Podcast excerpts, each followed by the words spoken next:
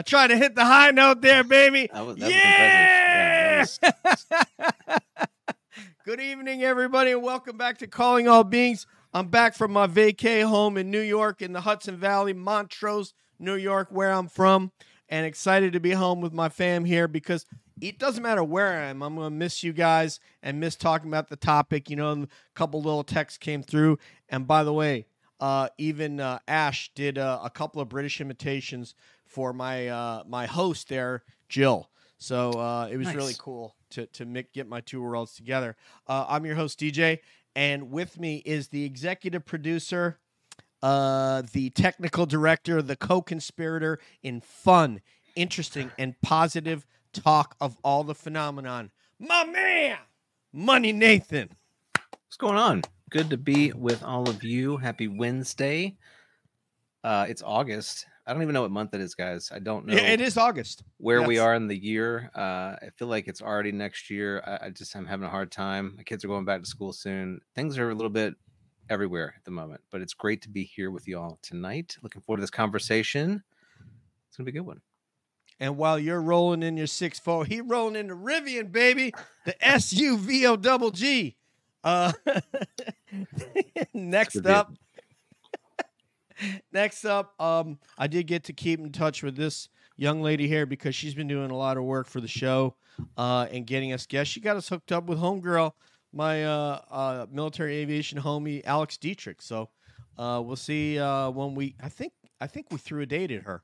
So might get that book, but she is none other than the co-conspirator in UAP Med, as well as Cab, the host of Deb's Data Dojo at A Study of UAPs. What's up, Baltimore homegirl? I am newly obsessed with VR, so I was like, can we do StreamYard inside VR? And then I also got a game, by the way, where it's VR within VR. So if we're in a simulation, it's triple simulation. That sounds like something for you, Nathan, and Exo, man. Get up on that, yep. Nathan. Yeah, I'm there. I'm all over it. Sounds good. Like gravy on rice.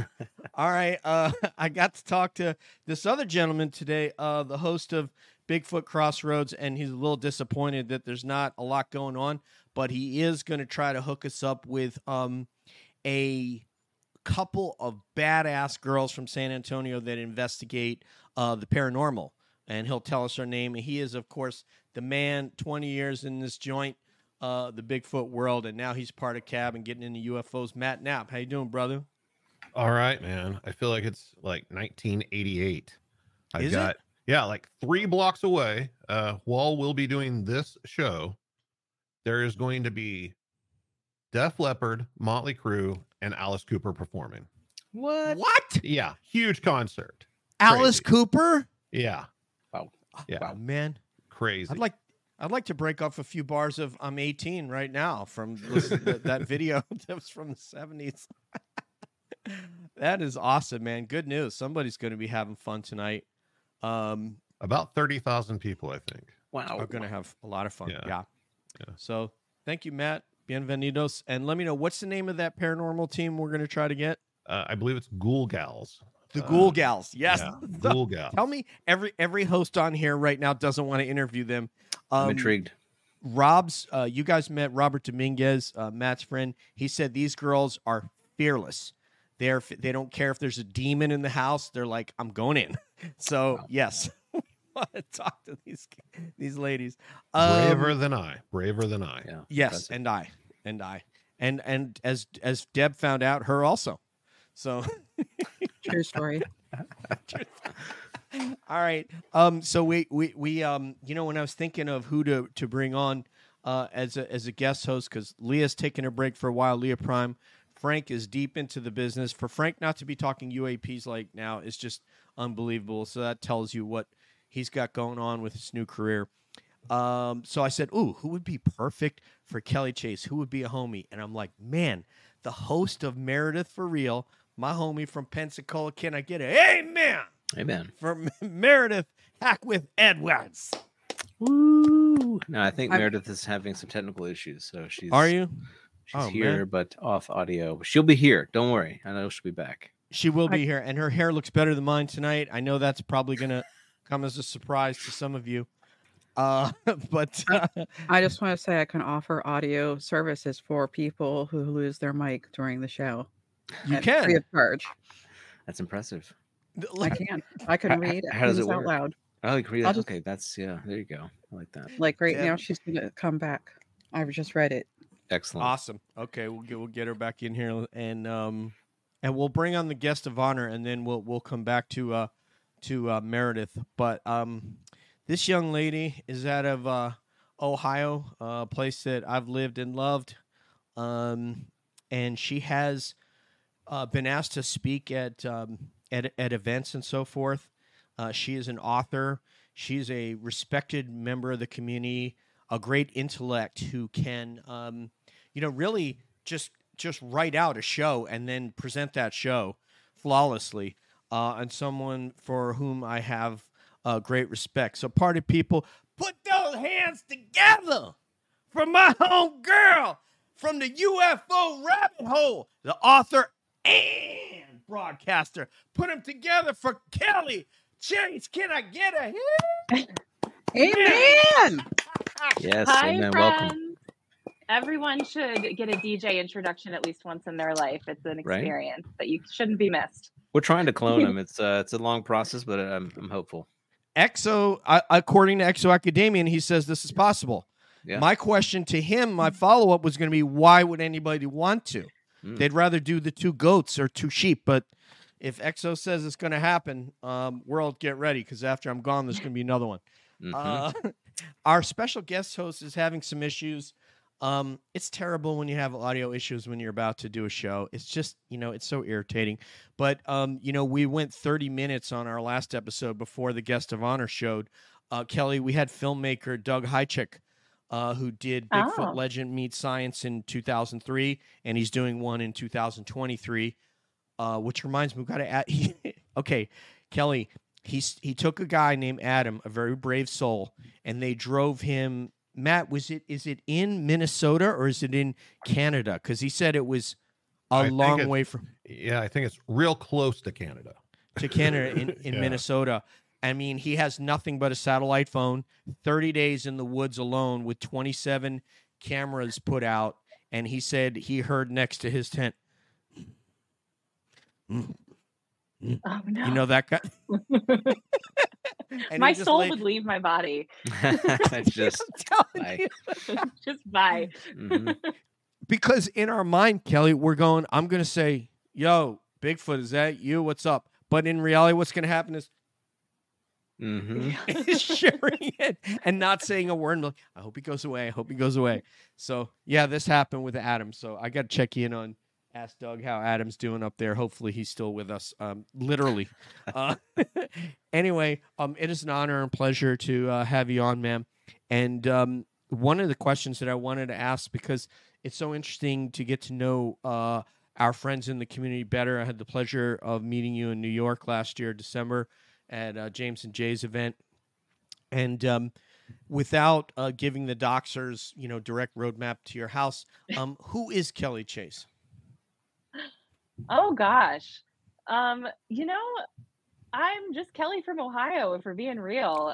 I am somebody, I spent a lot of time building a career in marketing, and UFOs came along and took all that away. I decided I didn't care about that anymore. I don't know. I'm a pretty normal person. I think that's actually something that I kind of bring to the table is I really am just Kelly from Ohio. I spent a few years traveling the world with a friend. I've had some fun adventures, but, I grew up in Ohio. Most of my family and friends are here. Most of the friends that I have are people that I've been friends with since I was literally a child. And yeah, I'm just, I don't know, there's not that much exciting to say about me, but I think that, I try to just bring the realness and my relatable self to my work. And, I'm not too fancy, as they say. Well, I think we could reinvent that song for you. I'm just Jenny from the block, and I'm just Kelly from Ohio, and we could just change up the lyrics a little bit. It rolls right off the tongue. It does. I like it. It does. We just got to find something that first I had a little, now I have a lot. We're going to have to figure that all out with Ohio. Multiple syllables there. So our special guest host is back with us, Meredith Edwards. Namaste, Meredith. Thank you so much for joining us as guest co-host. We did note that your hair looks better than mine tonight. You probably noticed that. But it's a pleasure to have you, ma'am. Thank you for having me. I'm so excited to be here. And thank you for your patience with my barrage of technical difficulties. Man, anybody who's been doing this knows it's going to happen in live broadcasting. It's all good. Our homegirl, Jules, in the chat. Hi, Jules. Back from vacation where I was doing like Kelly. She is lucky enough to live near her childhood friends. I have to get on a plane and rent a car to go visit mine. And I do it every year, if not twice a year.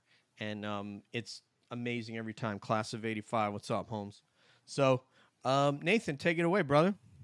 Awesome. Kelly, great to have you with us. Looking forward to this conversation for a long time. You and I have had many conversations together, and I'm very fortunate to have had that pleasure. And I wanted to ask you something about something that's come up a lot recently for me, and I don't know how you feel about this, but it's the issue of intersectionality and time and how experiences just sort of seem to, I don't know, flow one into the other from the past into the present. How do you look at that issue, particularly when it comes to UFOs? I mean, do you have parts of your past that you kind of re-examine and can think about, okay, wow, this is, I look at this totally differently than I look at it, than I used to think about it. How has this changed your perspective on your life experience so far? Yeah. Leave it to Nathan to kick us off with such a fire question. I love this question. And I was actually talking about this with somebody yesterday, which is, it's funny how these things work, right? You know, what's been really interesting to me about coming into this field, and in a lot of ways kind of coming into my purpose, like I feel like I've sort of found the thing that I'm supposed to be doing. It just fits like a glove. And, you know, finding that in my life has changed the way that I look at time and the way that I look at, you know, the way things unfold. I think that I lived a life up until now that was sort of strange and checkered. I'm the kind of person who likes to blow her life up every few years and completely try something new. And, you know, maybe I'm going to sell all my worldly possessions and go travel for a few years or, you know, quit that job. Like, you know, I always joke with my friends when they come to me and like ask, like, should I leave this job or should I break up with this person? I'm like, if I'm the person you're asking, you've already answered this question for yourself because you know what I'm going to say, right? I'm always on team burn your life down. But having found where I am now, it's just so interesting to me to see how all of these sort of divergent paths that my life took that didn't seem to make a lot of sense to me at the time have all come together now in a way that I, you know, anytime I kind of come up against a challenge, I kind of reach into my toolkit and I've already got it. And it's usually the result of something very weird that I have that skill or that knowledge or that connection. And it's been really kind of affirming for me in a lot of ways. And it's helped me live with a lot more trust in just that things are going to turn out the way that they're supposed to, maybe not the way that I hoped or the way that I wanted, but they are going to turn out the way that they're supposed to.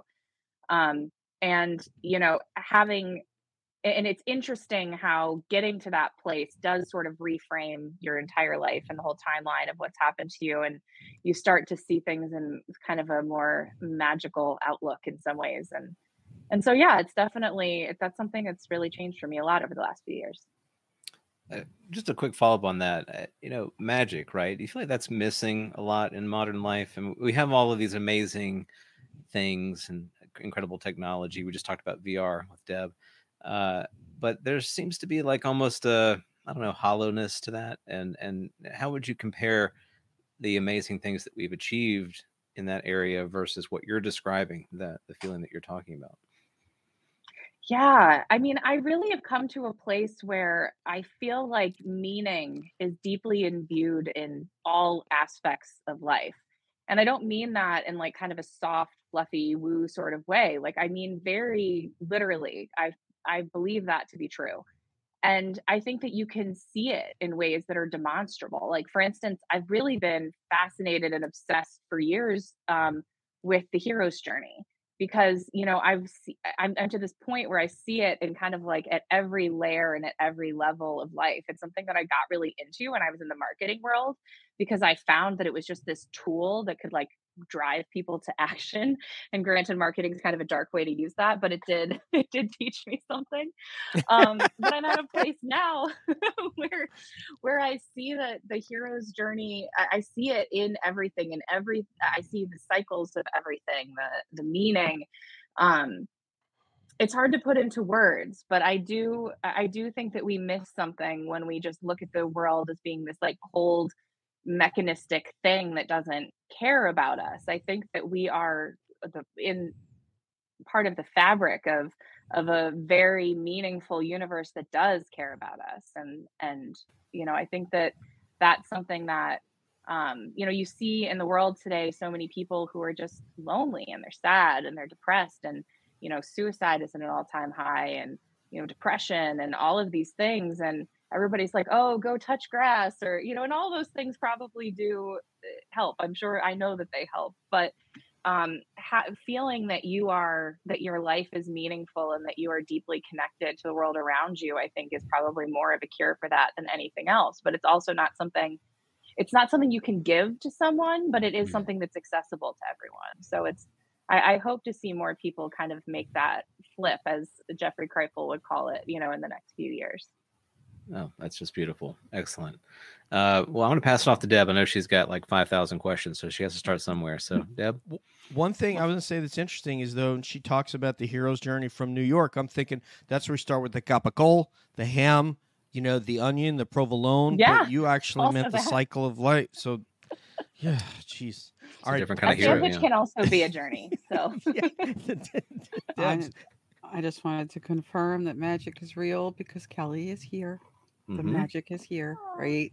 Yeah. So one thing that you had mentioned recently caught my eye. You have been reading avidly, and you have been reading one book or so a week, which is amazing. I wish I could do that. I'm so jealous. I wish I could just absorb your knowledge, right? Can you please tell people what you would say, like the top book would be that you would recommend to get people started on this quest? UFO Rabbit Hole. Gosh. Sorry, go ahead. Well, yeah, I would love to recommend mine, but I think there's many that are much better. If we're talking about UFOs, I would say a great place to start, especially for someone who's like completely new to this and doesn't have any background in it, I would say either Ross Coulthart's book In Plain Sight or Leslie Kane's book, which is UFOs, and I forget the whole title, something about generals and go on the record. Yeah, exactly. Both are really, really excellent entry points for somebody who's just trying to figure out sort of like, what is this real? Should I care about this? And I think both of them like really masterfully make the case that like, yes, this is real, and yes, you should care about it. But I also really have this deep belief, just through practice and through my own journey and through the journey of so many, you know, listeners that I've spoken to over time, that there are a million roads into this. You know, when people are like, where's the evidence? I'm like, where is it not actually, you know, because you can find this topic, you can get into this topic from everything from quantum mechanics to ancient civilizations, to religion, to, you know, there's a million different ways in physics, like, and I think that what's most important is that people really follow their curiosity. And so if there's a particular topic that about, you know, related to this field, or really to any field, that really sings to you, that like, it really gets your curiosity going and gets you excited, I think that that's the thing that you should do. I think that our curiosity is this really almost sacred tool that we probably ignore too much, that in some ways is this like road sign that's telling you like, this is the path that's for you, like, this is the way that you should go. And so, you know, obviously like I'm happy to give recommendations, but I think that people should really follow their curiosity and their excitement and see where that leads them. I'm always sad when people kind of like squash that part of themselves, like with scientists in particular, like that's very upsetting. Yeah, Kelly doesn't have any bad answers to questions, it seems like. That this is what I'm gathering so far. No edits in this show. Yeah, I know. And you know, but when we say the name of a certain Australian journalist whom we love and who did a television interview with David Grush, we say it with the voice of Sean Bean from National Treasure. So it's like, Ross Coulthart. Is that can you do that? No. I don't know if I can muster that gravitas, but. And we will say it that way until he comes on the show, Kelly. That's right. Ross Coulthart. All right, let me pass it over to my Bigfoot brother who you had a chance to interview on Deb's show, Matt Knapp. Yes. What up? Hi, Matt. Bigfoot in the house. You know what I'm saying? Yeah. Had to break it up a little bit. It was getting a little too deep for me. I'm going to lead off with this question. I have a bunch of questions that I'd like to get your takes on, but I guess I'll start with this one. How have some of your opinions and theories evolved since you started this whole journey into the subject of the UFO and unexplained phenomenon? I mean, they've evolved tremendously. I mean, I went into this when I really realized that there was a there, as we say. I really sort of gave myself permission to read anything I wanted to and to watch anything I wanted to and to just take it all in, because I was kind of having this ontological shock moment where I realized that I had spent my whole life thinking this stuff was ridiculous and that I was wrong. Like, I was so wrong. And so I kind of just wanted to take it all in and not really prejudice against myself against anything. But at the same time, I did still have those biases and prejudices inside of me. And I actually have an interview that I'm excited about that's coming out on Friday with, all of our friend here, J. Christopher King. And I'm really excited about it because he's going to be talking about, you know, some of his really kind of profound experiences with non-human intelligences that he's had. And, you know, I have to admit that coming into this topic, that stuff was harder for me. Like, I think that it's really easy in some ways to believe in non-human intelligence right up into the point that someone actually interacts with one, at which point, you know, the conclusion is that they're lying or they're crazy or they're mistaken in some way. It was sleep paralysis. It was, you know, something. And I really had to get over that. And what helped me get over it was talking to people who've experienced it and getting to know those people and understanding, you know, finding people that are so intelligent and so, you know, successful and high functioning and who contribute and who like aren't out here to tell this story to like get attention. In fact, they don't necessarily tell the story. And it's been really good for me to push myself in that way and to open myself up and to make myself open to experiences that maybe I don't have as much access to in a personal way. And once you begin to do that, the whole world opens up. Like, I'm a big Bigfoot fan too. Wait till I start the Bigfoot rabbit hole one of these days. Yeah. I was telling my husband that I can kind of see a future for myself where I'm like some lady up in northern Canada, like chaining herself to a tree to like protect Bigfoot habitats. That's the dream of the future. So, you know, I think it's just, and I'm just a much happier person as a result of all of that. I think some people might look at me and think I've lost my damn mind, but I'm much happier, and I'm really excited about the people who are in my life that who've been able to open me up to that. I was going to say, I think Matt will tell you that where you live is a very good area for researching Bigfoot. Matt Moneymaker started there. Oh, I don't even have to get on a plane to chain myself to a tree. Oh, no. God, no. The largest Bigfoot conference in the United States is in Ohio each year. So that was the first one, right, yeah. Matt? Wasn't it? Yeah, I believe so. It was the first one. Yeah. And I've never been. I'm messing up. Oh, you got to go. I got to do better. Yeah. I can hook you up with some good people. Oh, amazing. Yes. And also offline, without giving anything away, when you speak with J. Christopher King on the phone, ask him about Salt Fork State Park. And that's all I'm going to say. Okay? I will. Okay. It was a good dinner conversation. Let's bring in the host of Meredith Frizzle, my homie Meredith Heckwith Edwards. Kelly, I totally see why DJ was like, Meredith, you are going to love this lady. I totally do. It's so interesting because I'm new to like the UFO community, to hear different people's voices, for lack of a better way to put it. You know, you've got the experiencer voice, the academic voice, the anthropological voice, the, you know, all these different angles now coming together, thankfully, right, to kind of shed light on this. But never have we ever, and, you know, since I'm new, I can't really say never, but I haven't yet come across anyone that is approaching it from like a newbie and a marketing background.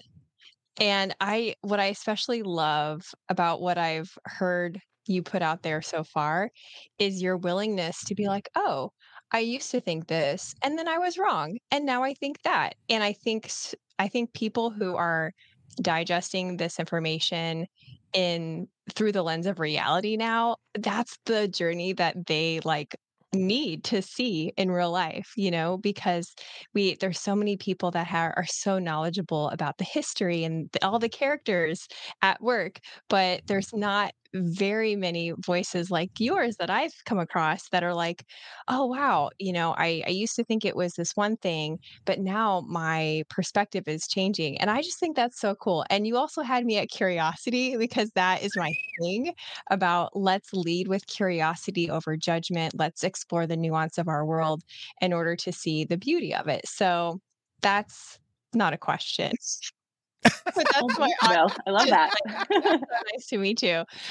When I was cyber stalking you, and I mean that in the most legal sense of the word, I heard you do another interview where you talked about how your introduction to ufology was kind of a spontaneous, for lack of a better word, psychedelic experience where you felt a deep magnetism towards the subject matter. Because we've talked with other people where plant medicine is actually a part of their process. If you're okay answering this, you can plead the fifth. Has plant medicine been a part of your ongoing journey in kind of exploring this corner of the universe? No, I love this question. I was actually, So I actually haven't done psychedelics since I started this work, which is interesting. And I even have some, I just haven't, and I don't know why. Do you want to get together or like, yeah, girl, let's make it up. Okay, cool. But they were a big part of my journey to get me here. So back in, 2016, I was, I'd just gone through a really bad breakup. I was living in this apartment that was just so depressing. And I was really depressed. Like it was bad. And I wasn't necessarily sure how much longer I was going to be sticking around. And kind of as sort of a last ditch effort to just sort of live, I guess, I ended up literally selling all of my worldly possessions. I sold everything that I owned that didn't fit into a backpack and a carry-on. And that included a podcasting rig. So there was really not much in there. And I took off and I traveled the world, with my best friend, and we did a different country every month. And right before we left, we had sort of this chance meeting with this guy who had grown up in like the City of God cult and like, didn't even have a social security number. This is a great story. And he was like that far off the grid. And he said to us, we've got some of the best acid that anybody's seen since the 90s. And we were like, can we have like $1,000 worth? And he was like, yeah. So we took that and a bunch of mushrooms on the road. And I went and did psychedelics all around the world, in all different countries. So not just plant medicine, but, you know, related. Plants were definitely involved. And that saved my life. Like it really did. I find that psychedelics give me the ability to sort of see myself from the outside and to kind of break down all of the like weird structures and belief systems that you set up in your brain that are all mostly lies and are not helping you. And kind of see yourself as the main character in the story again. You know, it's that hero's journey thing again. And it's where I really got fixated on the hero's journey.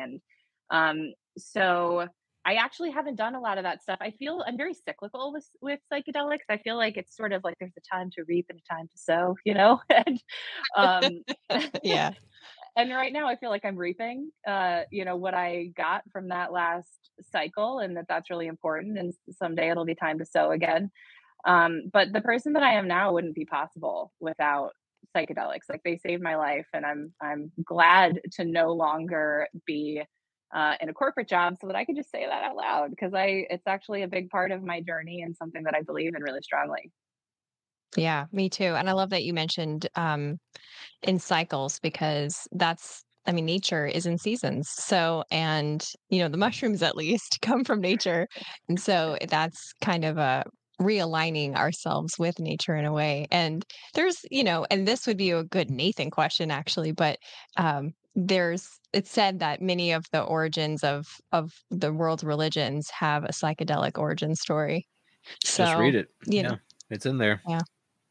Yeah. Oh, and I should plug, I was recently on a podcast called, it's really, really good. It's called Psilocybin Says. The host, Eric Osborne, interviewed me, and I talked about a lot of this stuff, and I just really recommend his work also. So just had to give Eric at Psilocybin Says a shout out.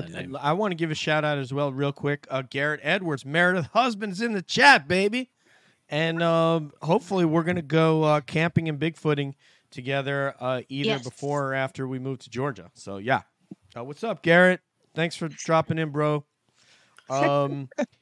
And I don't know if like everybody else is just like finding themselves to admire and love Kelly even more with every question that she answered. You're really amazing. I mean, like this happens to us, you know, a lot. We end up inviting somebody on that we already like, and we're just like, wow. Or some people were like, we're not sure how it's going to go. And then we just, you know, end up falling in love with them. So, so yeah, not to make you blush or anything, or tell you that your hair looks great. But, so Kelly, what's interesting, have you written a book other than UFO Rabbit Hole before? No, I haven't. And I've it's interesting. I've always fancied myself to be a writer, but I was like many writers, a writer with no actual written output at all. But when I found the right thing, suddenly it just flowed really easily. And I'm at the point now where I'm constantly writing. I probably write at least 10 to 15,000 words a week on top of, you know, everything else. And it's just collecting, and it's like a faucet that won't turn off now. So I think I just needed the right subject matter. Apparently fiction wasn't my thing. I just needed to write about UFOs. So that really answered the question, because I was kind of drawing a parallel between you and your friend. We have like multiple people here. Everybody really on here has interviewed. I think Matt's the only one that hasn't, Diana Pasolka, because Meredith had her on her show, which is how I found her. And you had her on, and you're both people who were extremely skeptical, did not believe in the topic. But in your case, it was something that motivated you to want to write a book, and that's a, you know, a powerful emotion to get you to, because like you said, you had thought about it, but this was the one thing that you found that said, hey, I'm going to actually put pen to paper. Yeah, absolutely. It's nothing has ever possessed me quite like this. Like, I'm somebody who can definitely get obsessed with things. And I called it the UFO rabbit hole because I would always talk about how like nobody goes down a rabbit hole like I do.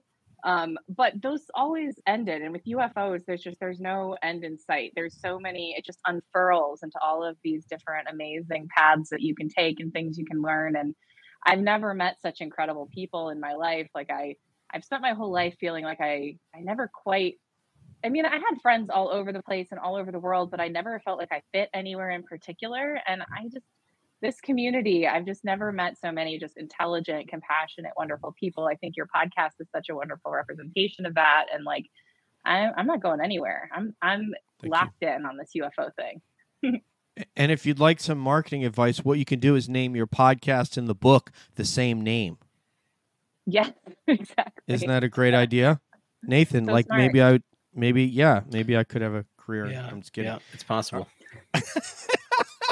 He's like, shut up, DJ. All right, go ahead, Nathan. Go ahead, money. No, I love the line of inquiry that we're following, Kelly, because I'm fascinated by flow state. I'm fascinated by inspiration and how these things happen. I'm also fascinated by the human spirit and the way in which we react to one another, and like collectively we can amplify an emotion or a feeling. I was at a concert recently, and I tweeted about this, being at a concert, seeing all these amazing, happy people. Then I was at an airport where I saw these amazingly depressed, sad, awful people. And it was this contagion, right? It was a visible contagion. And I just wondered if you have experienced that as you have intersected with your guests and the subject matter and the colleagues that you've had the chance to meet. Do you get the sense that there is a kind of amplification process that occurs? And why is that so hard to come by now? I feel like we just don't have it as much in our lives. Maybe it used to be around us all the time, but I don't remember it being that way. So what do you think's going on there? Oh, I love this question. Okay. So yes, like I do feel like there's something that happens. Like let me actually start with the second part of that question, which is like, why don't we have more of this? And I think a lot of it has to do with the fact that like, we're really locked into these loops. Like our daily modern lives lock us into these loops where we're just kind of on autopilot. And, you know, I remember when I turned 30, just like really mourning and also having this weird feeling of being like, for the first time, really recognizing that like, if things go well for me, more of my life is going to happen after 30 than before 30. And I just never really thought of that.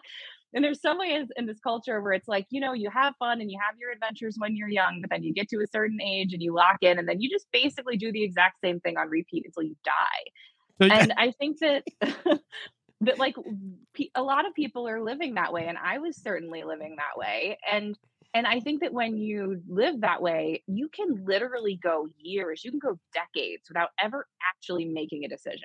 Like it just sort of goes. And I think that the way to get out of that is just to put yourself out there. It's like to spontaneously go on a walk. It's to like go get coffee by yourself and just sit there without a book, like without headphones, without your armor, you know, just let the world exist around you and exist inside of it. And, you know, and when you do that, the magic of life presents itself to you almost immediately. It's not like you have to do this 3 or 4 times for something cool to happen. Like you literally just have to do it a couple times. And the world finds you. And, you know, when I talk about the world being full of meaning, that's what I mean. I think that if you kind of let the winds of the cosmos catch you, like you will be carried somewhere new and somewhere important and somewhere that you're supposed to be. And that so much of our modern life is set up to keep us from doing exactly that. And I've found that so much in this community. And I think what's cool about it is like exactly what's happening here is that, you know, we all come from very different backgrounds. We're from all different, you know, parts of the country. And, but we have this thing that we're really passionate about. And so it brings us together and it helps us form these really interesting communities. And, you know, I travel to see the friends that I meet through this. You know, we go and have adventures together, and the partnerships and the collaborations and the conversations and just the really deep friendships that emerge from that end up being so much deeper than just like, this is the person I happen to sit next to at work. And so now we're best friends, you know, like, and I think that what's so beautiful about this field is that, and the passion that's brought us all here is that it does all kind of, it catapults us all into this sort of more magical version of life where we can really expect amazing things to happen, and they do happen. And I think that's really special. And I'm so grateful to have found that, because I was really staring down the barrel of like, oh my God, I'm going to do the same thing every day till I die. And I just couldn't do it. And it seems like you really can just sort of take a step to the right and you're in a different dimension if you choose to do so. And I think everyone should. And Grush says there's a mathematical framework for it. The co-located physical dimensional space. That's where they're coming from. Or at least that's right. One theory anyway. So, Debs. Yeah, I'm going to try to phrase this as best I can. So I was thinking about, you know, we're all going on this journey. Your show often goes down different paths as you go on your journey. Your book was about going on a journey. But what do you think would change if we just finally get all the evidence and everything is like put down on a table in front of us, and they're like, okay, so here's the bodies, there's the proof, like here's the UFO, here's the proof of the recovery programs, and we just have all the answers given to us. What do you think will happen, I guess you could say, from a sociological perspective to all of us in the community? Great question. That is a great question. I mean, in some ways, I think we start a new story, right? Like, I feel like the story never really ends. Like, we end a cycle, but a new cycle begins, because I think something that's really interesting for anybody here who knows Joel from Future Folklore. I really like that guy. He's very cool. And he's been talking, we had a conversation once, and I'll probably screw this up, so sorry, Joel, if you're listening. But he was talking about how he wanted to do some work exploring the idea that in all organic systems, that secrecy is like a necessary part of that system. Like, just as an example, like you can't, your brain doesn't know everything, at least not in a conscious way, that's going on inside of your body, because like it couldn't, like you're not going to be able to not get hit by a car when you cross the street if you're like conscious of your digestion, right? Like there's it's too much. And so in some ways that like secrecy is this natural part of an organic system, but I think, you know, maybe even a natural part of an organic system. And so I think that even if they, like we can see it now, to use a word that Nathan and Exo use all the time, we can see this, how this information even now is being metabolized at like a different rate by different people and in different places. And so I think that even if they laid it all out on the table tomorrow, that it's not like everyone would suddenly know or be able to accept it. Like there would still, we're all still going to be at like a different place in that journey of trying to understand and metabolize what this means. And some people aren't going to care at all. And some people are going to totally reject it. And some people are, you know, on an island somewhere and they don't know about this at all. And yeah, so, I mean, I don't know, like, I don't know if there's such a thing as this like total disclosure that people are hoping for sometimes. Cause I think that it's always going to be a little messier than that. But even if we could get it, I think it just starts a brand new story. And I'm sure that it would present all kinds of new challenges and questions that we didn't have before. Can I just add on to that? I think Jim Semivan basically said it on this show that even the most informed among us in the government that have maybe interacted even with these beings in terms of like having a live biological creature there and having craft that maybe yields something, we're still not, as you said, they still don't know. He said that one of the reasons they haven't told us is because they don't understand it. And even if they laid everything they have on the table, we still won't know it all, because that theoretical framework that Grush talked about is just that. That's not scientifically provable by us yet. So we still have lots to think about, to discover, to have people that are these experiencers communicate with them and maybe get that information from the ones that want to be transparent and that maybe aren't indifferent or malevolent towards us but are benevolent. Maybe they will give some of those answers. But even if the most informed, you know, at least governmental type person laid it all out there, I'm sure that they don't have, there's still plenty of us to chew on for our lifetime. So I agree. Yeah. Matthew. Whenever it comes to the UAP stuff, I still call it UFO stuff. That's just how I grew up. I'll never be able to let go of it. It works. Same. The stuff going on with the Senate hearings and everything, you have all of that. And you have that at basically the spear tip of the UFO community, the focus of the UFO world.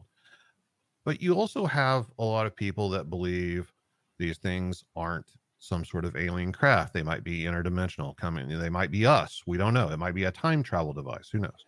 Then you have the experiencers, like you were talking about, who are having actual interaction with non-human intelligences.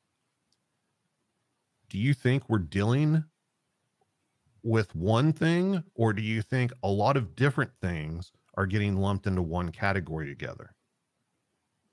That's a great question. My guess is that it's probably a lot of things, just for how complicated the landscape is and how different, you know, the kind of full scope of experiences that people have are. I think that's almost certainly likely. And I think that, I mean, I think you would almost expect something like that on a planet like ours, right? Like I think sometimes we forget that our planet is very rad. Like it's really just the best thing going for like thousands and thousands of light years in any direction. And, so if there is life in the universe, and I think that it's pretty safe to assume that life is probably pretty abundant in the universe, since we continue to find it in places that we think life shouldn't be, even on our own planet. And we have a very hard time defining life. And now that we introduced artificial intelligence, right, we've got, we are introducing a whole different concept of like what intelligence could even be.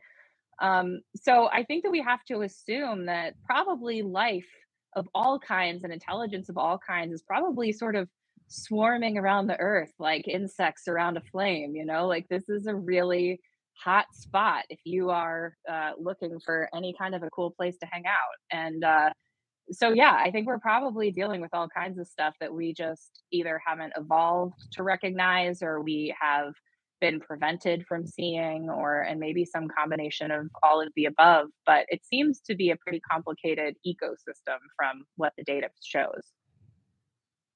And, we're really blessed to, on this show, that experiencers will contact, like one contacted Nathan and he forwarded over to me because she was from DOD Intel side.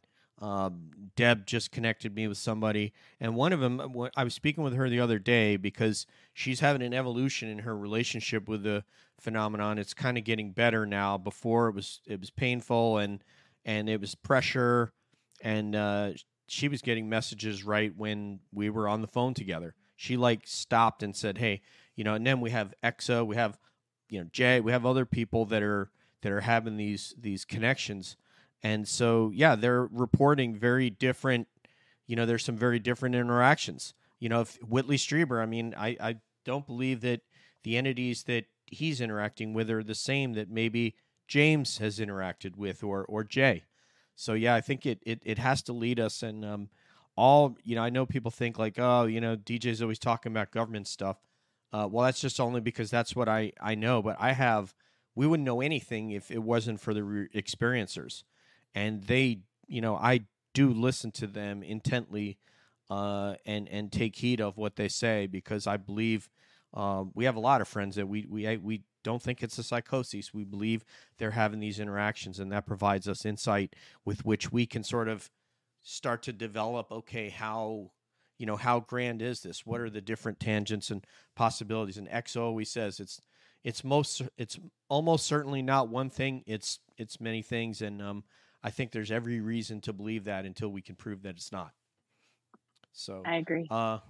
MHE. Hello, Meredith? That just rolls off the tongue, doesn't it? MHE. Yeah.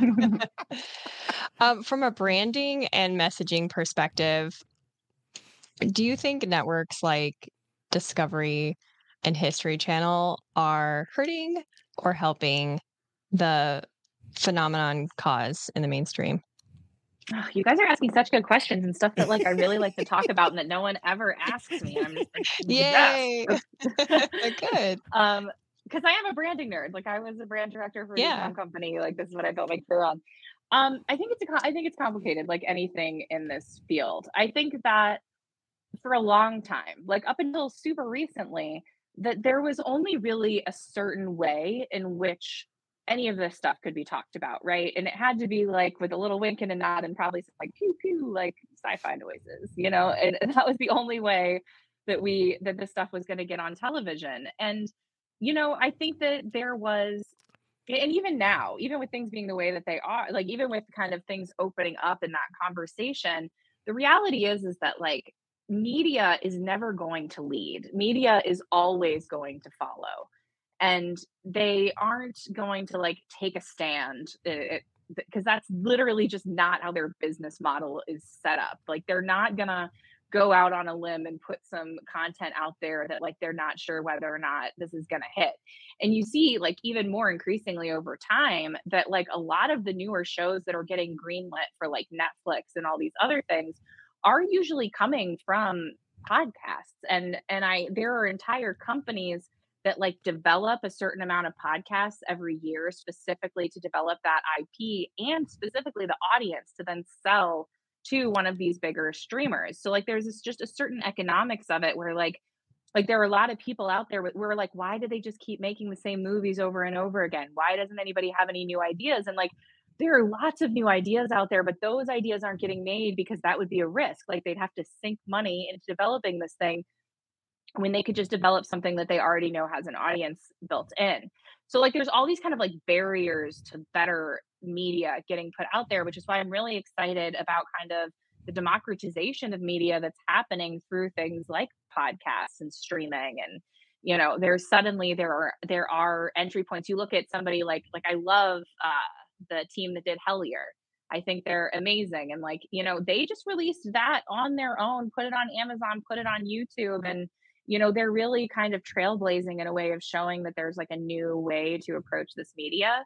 So to get back to the question, I think that probably it hurts, right? Like some of these shows like that just aren't really taking it very seriously or taking kind of like a hacky sort of approach to it.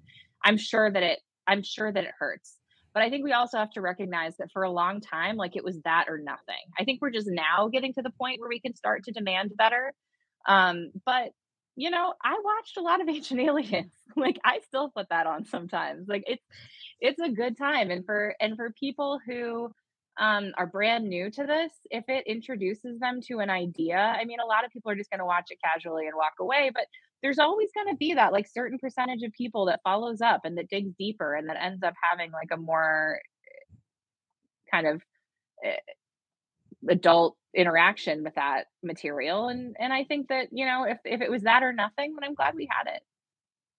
Well, what you're referring to is, you know, what is really active curiosity versus passive curiosity, right? Like active curiosity pauses the Ancient Aliens show and gets on the phone and goes, okay, how much is, what is that? And kind of goes down the rabbit hole of a piece of it instead of just passively consuming it as a zombie and not looking into any of it. But I tend to agree with you on the side of hurting, you know, especially Discovery and their dang dramatic music. You know, if they could just dial that back a little bit, it's like everything is a freaking shark attack with them. But in the spirit of, you know, the branding and that sort of thing, I also want to just tag on a related question about something I've observed since I'm a, you know, 80s, 90s kid, that it seems like the media presentation of experiencers used to be very different than it is now. Like it used to be, you know, Bubba Joe missing some teeth in front of his double wide, talking to the camera, you know, picking his nose. Like it was so train wrecky. And now it's like very academic and very procedural and following protocols. And it has all this, it carries weight now, which I just find really interesting. And I was just curious if you have made any similar observation over the messaging that comes out about phenomenon and that sort of thing. Yeah. No, I have noticed that as well. It does seem to be getting better. And I wonder if a big part of that might not be that over the last few years, we've seen, it's clearly still an issue, but a reduction in the stigma. Because in some ways, I think that it was intentionally done, right? To kind of discredit these people and make us, you know, wonder about their credibility. But at the same time, I also kind of wonder, because I know so many experiencers now who are like, you know, department heads at major universities, like have very important, successful jobs and like a body of work in a totally unrelated field to this. And, but who just do not talk about this. They will not talk about their experiences. And so I wonder if part of it was like the active cultivation of the stigma, but then at a certain point, the stigma becomes kind of self-reinforcing, because if the only people who are willing to talk about it are people who like don't have the self-awareness or like the connection to actual reality to understand that like maybe you shouldn't go on television and tell people this stuff, you know, because or if they don't have a lot to lose, you know, or they don't have, you know, so I think that there's like a little bit of selection bias that ends up happening there as well. And so I'm hoping that if we can continue to fight back against the stigma, that we're going to see more and more experiencers come forward and realize that, like, experiencers, they're just like us. They're a little weirder. That's another like opportunity. I love that. That's so great. And I love what you said about media always follows and never leads. That's really an empowering statement about, you know, what we participate in the media is like a vote in essentially. Yes, absolutely. Yeah. Your eyeballs are a vote 100%. You know, what's interesting is the last guest that we had on, Nathan, was on vacation for this. I think it was just myself, Debs, and Matt. We had on, again, Doug Hychick, the film director from Minnesota, and he said there are cases where he will go, and he'll go north into the hunting areas and so forth and camping. He said he had one cabin he'd go to for 35 years that I don't even know if there was I don't think there was a cell signal there. In any case, he said he'll go up to hunters and people in northern Minnesota and casually ask, you know, hey, have you seen a Bigfoot? And their response of no, he could tell that they had. Like they're, you know, said that, you know, and this guy is doing Legend Meets Science right now, but he said the way that they answer, you know, they had an experience and they just don't want to talk about it because of what you guys were just talking about. They don't, and forget about it, TV cameras and Discovery, just telling somebody I saw, they don't want to admit to that. And Matt can take you through kind of like a Class A experience.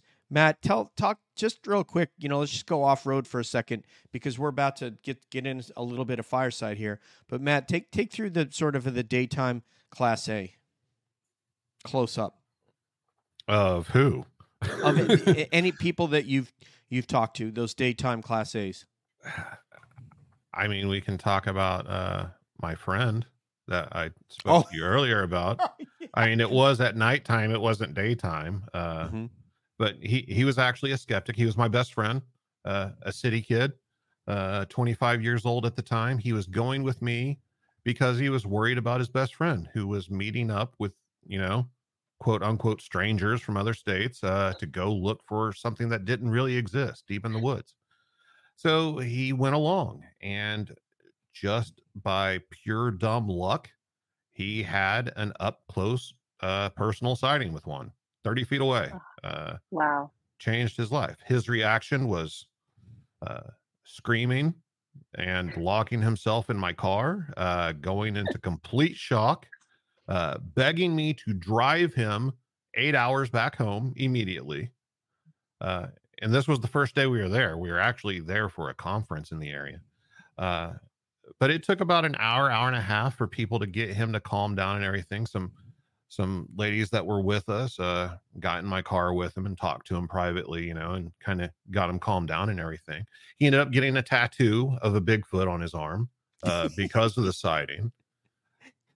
But, you know, he doesn't really tell people about it. He still doesn't really talk about it that much. And then to kind of compound that, he's Native American. His family's Cherokee. And their particular belief system is like, you don't really talk about them. You just accept that they exist, and that's it. They're, you know, leave them alone basically. So the thing you're saying about the witness and the stigma with the witness, I think that's dead accurate for sure. You know, back in the 80s and 90s, who was willing to take the $500 paycheck and go on TV and tell their story for everybody? It wasn't going to be the academics. It wasn't going to be the people that had something to lose. It was going to be, quite frankly, usually the poor people living in the double wide that the $500 was worth them going on television and making a fool of themselves or having, you know, a mockery made of them and tell their story. And so I think that had a lot to do with it. And I definitely think that has changed the more as time progresses, and now it's no longer such a big deal. You're not going to lose your career if you come forward and talk about it in most cases, but I still think there's that bar set of what the public is willing to accept right now. So some of those stories are still kept secret, and you know, maybe someday they'll come forward and be able to share stories without judgment and without fear of losing all their credibility in their career. And we're smiling, but it's very Whitley. You guys got to meet Whitley Strieber. If you remember, Priscilla was tearing up when he was telling his story. It's that kind of fear and shock.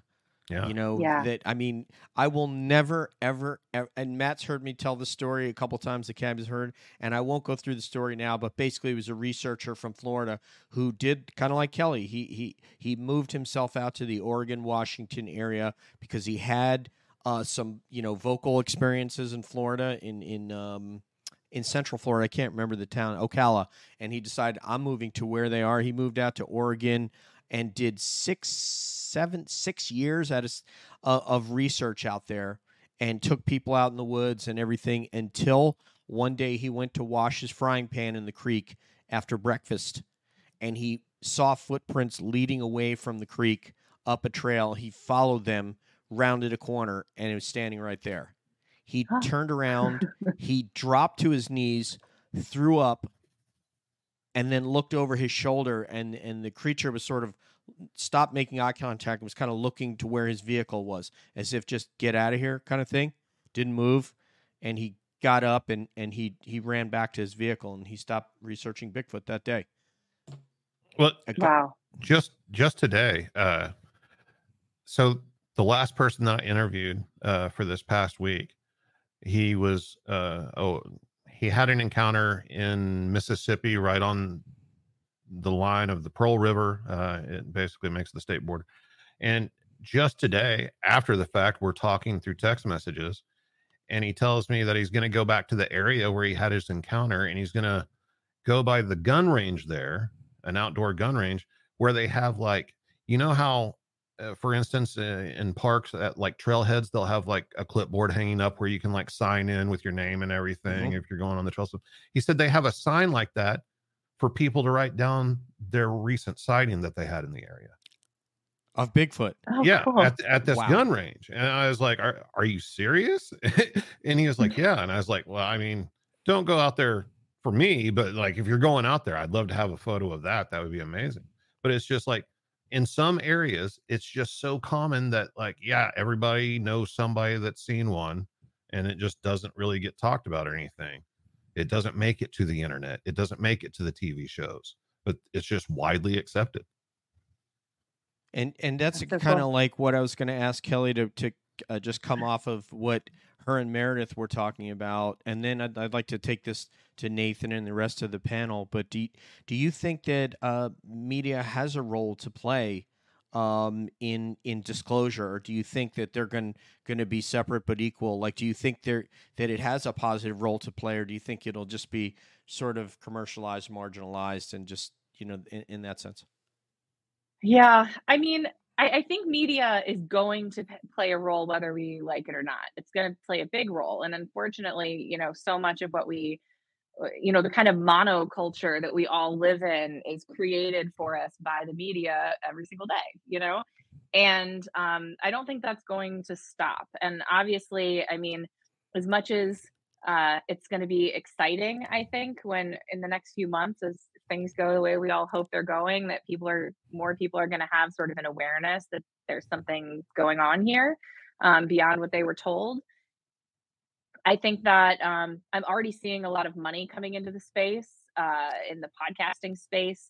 You know, I've predicted to people, and I think I'm going to be right on this, that within 2 to 3 years, I think there's going to be as many UFO podcasts as there are true crime podcasts, you know? And I wow. think that, I think there's going to be a major dilution, and that a lot of the people who are going to be coming into this aren't necessarily going to know, they're not going to have the background. They're not going to have the deep knowledge. You know, they won't have done the homework. They basically are going to be handed this project and say, like, make something about UFOs now. And so, you know, that's discouraging. And I think, but there's always hope, right? I'm the eternal optimist. And I think that although a lot of that is inevitable, that we've got people like all the folks here on this call, and like the community that we've built on UFO Twitter of people who are really passionate about this subject, who are going to keep making good stuff and putting it out into the world. And I think that I'm hopeful that we're going to be able to be at least,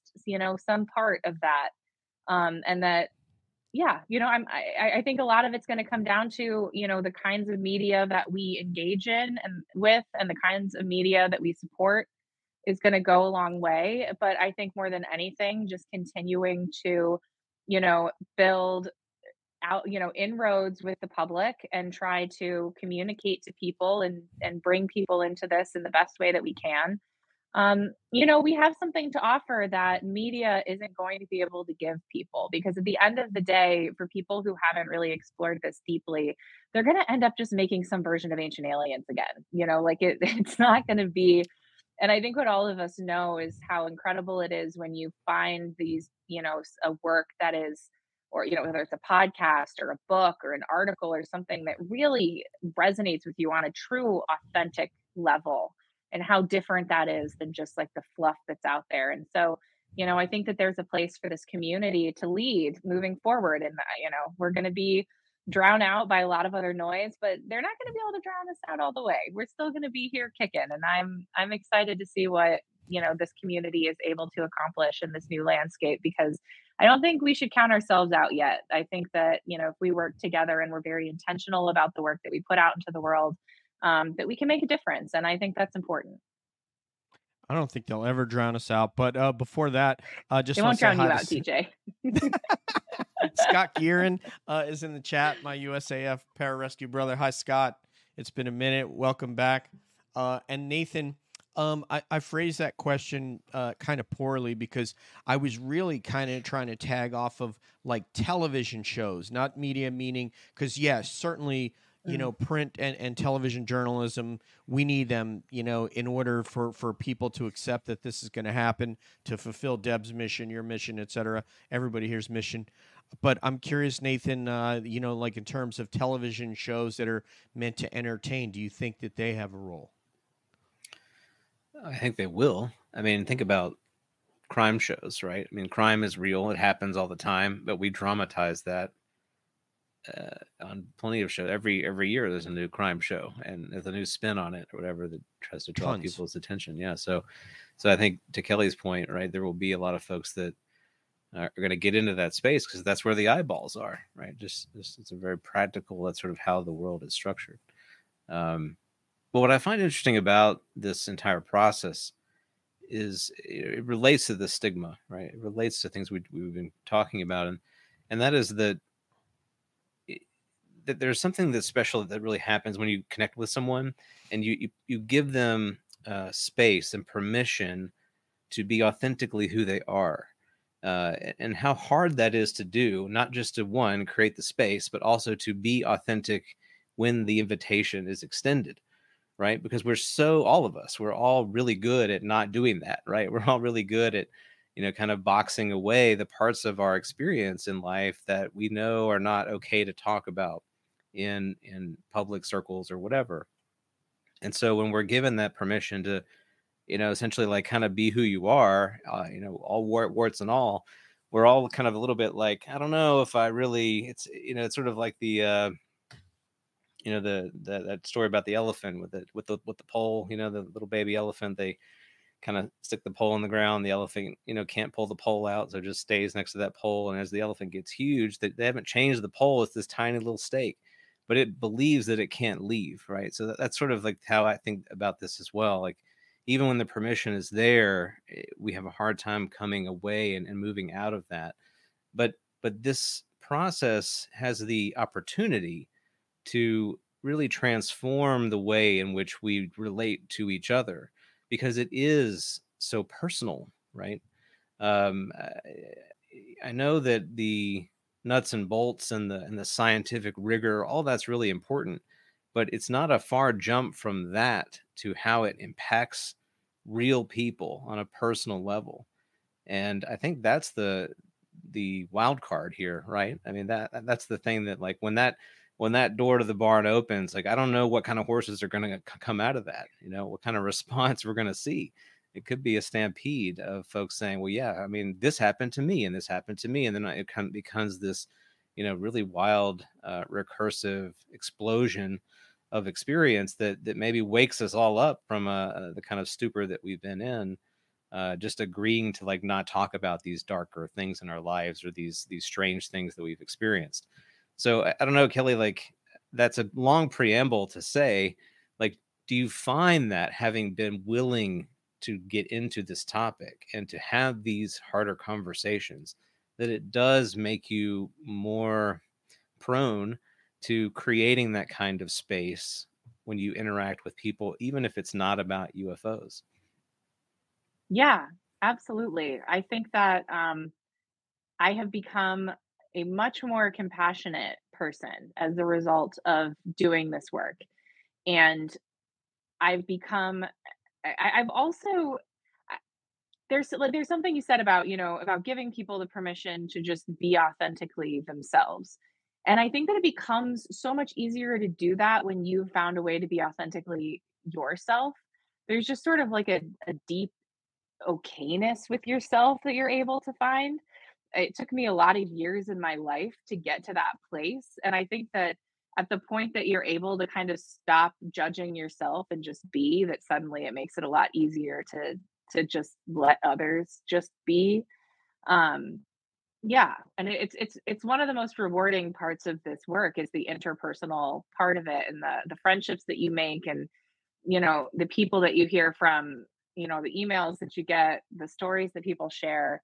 It just, yeah, it makes you connect with people on a much more open, from a much more open place, from a place of curiosity. And yeah, I love that. You know, Nathan and I were talking about a new person in our space named Sean Ryan, the Navy SEAL. And mm-hmm. I called Vinny the other day, and everyone here is friends with Vinny, although Meredith has yet to meet him, but they will be friends eventually. And I said, Vinny, I said, this guy has 1.8 million subscribers on YouTube. Think about that for a guy who's new on this space. 1.8 million. And he said, you know, when I went to work for the CIA and I was going through training, the guy who was my trainer was a former SEAL. And I knew that the way that he was acting was not himself. I knew that he was acting a role. And he said, you know something? It was him interviewing a Delta Force operator. And he said, there's nothing more exhausting than trying to be someone that you're not. Yeah. And it resonated with me. And those guys have, you know, really had a chance to reflect on themselves after their career and what it's like to be human, because their job necessitates that they devalue human life to a degree, but not completely, to execute their work. For the rest of this, everybody, if you, my question, you know, you don't need to entertain that. You could just ask Kelly something. Kelly could ask the panel something if she has a topic that she wants to talk about. But Debs, it's all yours, my friend. I want to go back to the media thing for a minute, because please. I was listening to Weaponize this morning on my way to work. And I heard Jeremy Corbell talk about these producers going against what he had asked them when they invited him to come on. And he basically made a power statement. We don't have to engage with people who are going to minimize this anymore. We're not at a point in this topic historically where we have to put up with the X-Files and the tinfoil hats and the little green beings comments that get made. We're at a point where we have done the research. We're taking this seriously. We're presenting that information and sharing it with everyone freely, right? So I just, my perspective on this is take the power back. Like, we have it. We don't have to keep giving up part of who we are, or part of the topic, by the way, because experiencers are still not being covered in the media, and they're definitely not being covered appropriately when they're even referenced in like a documentary for like some TV show, you know, like they corrupt the stories. They take them from MUFON and change them, you know, so they don't even give the actual story. So let's take the power back. Like, let's tell the story we want to tell. We don't need to worry about what the media is doing. They can keep working with the CIA if they want. I love that. No, and I love that. And I love that energy. I think we should stick with that. Because it's true that the tide is turning, and, you know, the burden of proof is on our side at this point. And, you know, yeah, I agree with that. And I think that's great. And I think it's really good to see that there are people in the community who are thinking really deeply about having integrity in the work that they put out and having that be important and not being willing to compromise just because it might be financially expedient in the moment. I think that's great. I think, I don't know if it was Jeremy, but I saw it may have been Jeremy and George. I can't remember. It may have just been Jeremy, where they played the X-Files music and then they said, but we're still playing the X-Files music. So it's almost like the actual on-air host was embarrassed that their producer put on that music and just acted like an idiot by doing that, you know, because you're making the topic into a joke, and hopefully you don't know that. And hopefully it's just ignorance. I hope. Matt. Yeah. We're on one of my favorite subjects already. Media. What do you know? Man. So whenever it comes to media, and if we're talking television shows or any sort of media, but specifically television, I mean, that's a product. You know, they're going to put out whatever makes the money. And like Kelly said, the consumer, whatever it consumes, is what they're going to put out. It just stands to reason. But we also live in a time now where people are going to their TV sets a lot less for their media consumption. And we are the media now. I mean, you have, like you were saying, Sean Ryan, Meredith, you know, 1.8 million subscribers. His YouTube channel is bigger than some of the TV shows being broadcast. Yeah.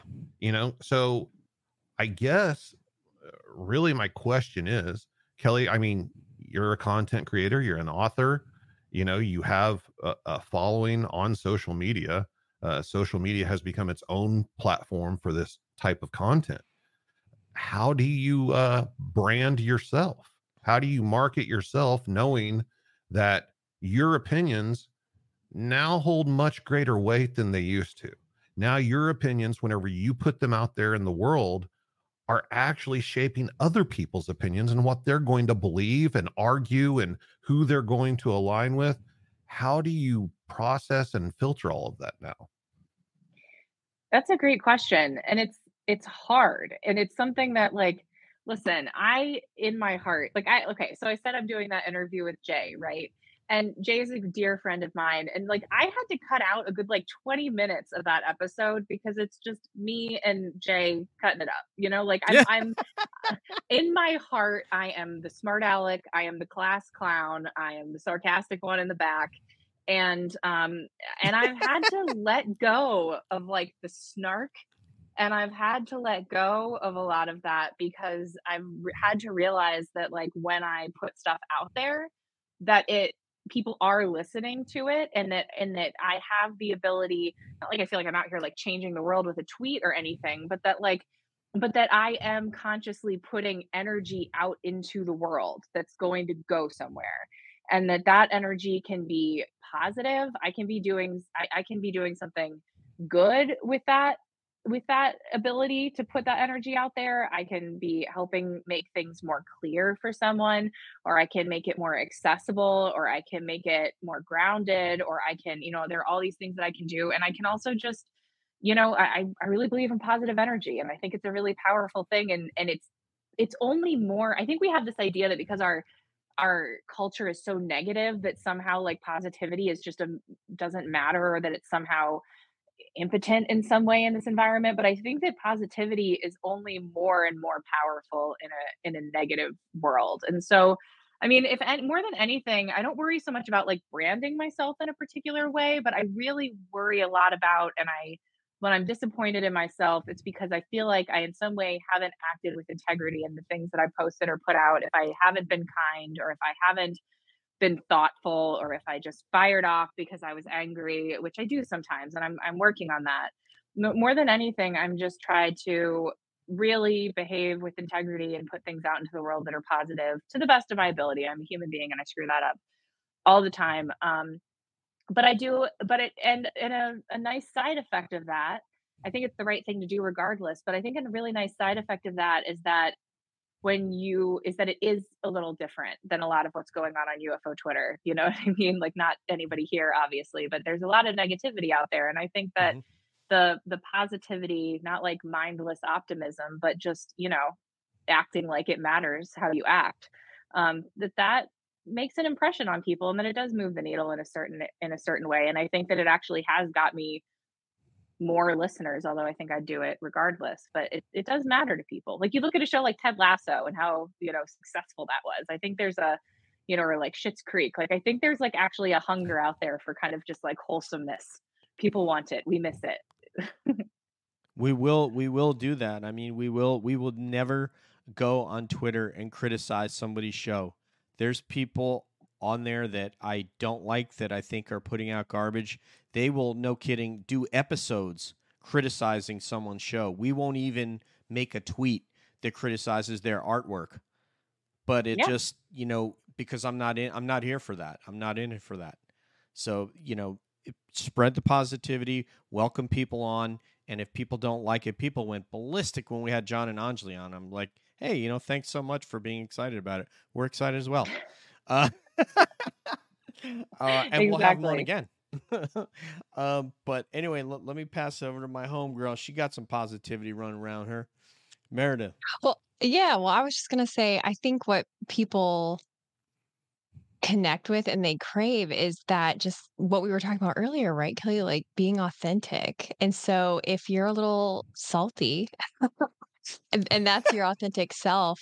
I think that connects with people, and it's the, that overly sanitized version of information delivery that I think people are partly just like, oh my God, I'm so tired of it, and it'll be interesting to see if your prediction comes true. I think long form content is maybe working its way up to being king in media land, don't you think? Like, people get to really know the story, and it's not just the headline. I think, kind of going back to what you said about media follows, it'll be interesting to see where it follows, where the people lead the media, because if long form content is the preferred method of consuming disinformation, consuming nuanced information, right? Then then podcasters will be in the spotlight of how people prefer to consume information and how they prefer to get to know people who are on TV, not in like a parasocial way, but like in a, like, let's really explore the layers of this person. And as far as like how that crosses over into more entertainment, that's also an interesting area, because I don't know, sometimes my husband and I will sit down and turn on the TV and watch a video version of a podcast, and that's our show for the night, so it'll be interesting to see where show, like reality shows, will it be actual reality, like real people, like us here doing what we're doing right now? Will that be, what people watch at night before they go to bed? I don't know. That's not really a question at all. Just a diatribe of thoughts for you to respond to, I think. No, I think that's so true. And I mean, I am, speaking of Sean Ryan, I am only like, I've been made dinner twice now to his interview with Brandon Fugel, and I'm not quite done yet. Wow. And I love that. Like, I love being able to dig in more deeply. And I learned all kinds of things about Brandon that I didn't know and probably wouldn't have learned otherwise, and, about his life and what makes him tick. And I think, like you said, I think people do crave authenticity. I mean, there's a reason why like TikTok is so popular, although I try to stay off of that algorithm. You watch one shady video on TikTok and that algorithm will drag you straight to hell. Like, you are all of a sudden just like in the depths of the internet. So bad. I am TikTok free, my friend. Cross over to the dark side with me. I have to get rid of that because it's bad. But there's a because people, we want to feel like you're looking into somebody's living room and, hey, what are you up to? What are you making for dinner? Like, what are you thinking about? And I agree with you. I think that media will probably change a lot in the coming decades, and that this kind of thing that we're doing right here, just people being bros with each other, is that's what's great. Up. People love this. Yeah. Have you noticed even the interview style of some like major you know, figures on major news networks, because I don't have TV like a normal person. I just have like a couple streaming services because I'm not an animal, right? I got something, but I don't have like linear television. And I will watch, my husband will bring up something that is on regular television on YouTube or whatever. And I'm like yelling, like, that is podcast interview style reporting. That's not like the formal Diane Sawyer stuff that we saw in the late 90s. Like that is that person just gave their opinion while interviewing. Like, that's podcast style. Like, I feel like I already see it and I'm able to notice it because we're removed from that normal television world. But yeah, it'll be fascinating. So I hope that there's people listening or watching this right now who are inspired to start their own podcast and get in the game, because there's always room for people to use it as a platform to be authentic and to connect with other people and to share their own story. And that really does make a difference for a lot of people, you know? Our newest member of the Cab Network, The Mechanism, with Davey Johnston and Ash. And Davey had called me. I don't remember if it was after he guest hosted on Cab like you're doing today. And he said, he's got this amazing Yorkshire accent. He said, should I start a podcast, DJ? And I said, absolutely. I mean, you're a brilliant speaker, thinker. I said, all you got to do, find a co-host. Find someone you can vibe with. And, I mean, here's a guy who's he ensures environmental compliance with his companies, who they do business with. He works for a big international company, and he's a cycling coach and a yoga teacher. And he finds a counterterrorism police officer in the UK who loves the phenomenon, and they just gelled, and boom, and they have it. He said, "Is there room for me and UFO?" You don't. I said, "No, there's never too many, because you guys are going to resonate with someone." And they're going to want to hear you and whomever your co-host ends up being. And I'm so happy that we have them. And if we can help them get a couple of listeners, all the better. So anyway, Kelly, do you have any topics that you think that you'd like to hear voices respond to before we get out of here? We can kind of go around and do like a final. Yeah. I mean, speaking of curiosity and excitement, I would love to just hear from you guys about what you're excited about right now. Like, what new thing are you reading, or new idea are you wrestling with, or even if it's outside of this whole UFO world, I'd love to just know what you're excited about right now. All I know, like, Bigfoot is really, really quiet right now. Matt and I were lamenting that fact today. The NC State study is done with the DNA samples they're compiling. That could be a breakthrough. Darby Orquit, who Matt had on. So in terms of Bigfoot, that will be awesome if he gets a sample and is able to get to the mitochondrial level and all that kind of stuff and figure out, hey, this isn't something that we've seen before. But yeah, right now I'm kind of focused on just earlier, the fact that there was some legal mechanism that caused David Grush to not be able to talk for a period of time, apparently George and Jeremy. And so I'm kind of going to start digging into that tomorrow when I have time and see if I can find out what legal mechanism, but more than likely it is the DOD, someone in the DOD infrastructure contacting the ICIG, who has his portfolio right now and telling them to contact Chuck McCullough to tell David to stand down for whatever that 1 week time period is. I'm curious, because we won't probably ever find out, I shouldn't say ever, we probably won't find out what, but I'd like to know, or why, but what that mechanism is that they used. And for me, I'm just kind of excited to see the next group of, let's call them whistleblowers, to come forward that will support what he said, even if it's in closed session and we just get reports that there was a closed session and that information was revealed that buttressed what he said. That would be very exciting for me, so that he's not hanging out there like a kite in the wind getting blown around. Money Nathan. Yeah, I should try to make a David Grush kite. That would be... pretty sweet. It's like a UFO of its own kind. Yeah, so I don't know, Kelly, you're an inspiration to me because you said you write about 15,000 words a week, and just think that's incredible. I'm really trying to spend more time writing, whether that's ends up being a Medium article or a book, I don't know, but I'm trying to put some thoughts down. And outside of that, I'm very intrigued by the kind of current notion that, well, Darren and I are tackling this, and that's the, you know, this kind of nexus nature of reality, and the way in which the phenomena that we hear about and people are sharing with us, et cetera, like it comes in many different forms, but it intersects with reality in all these different places.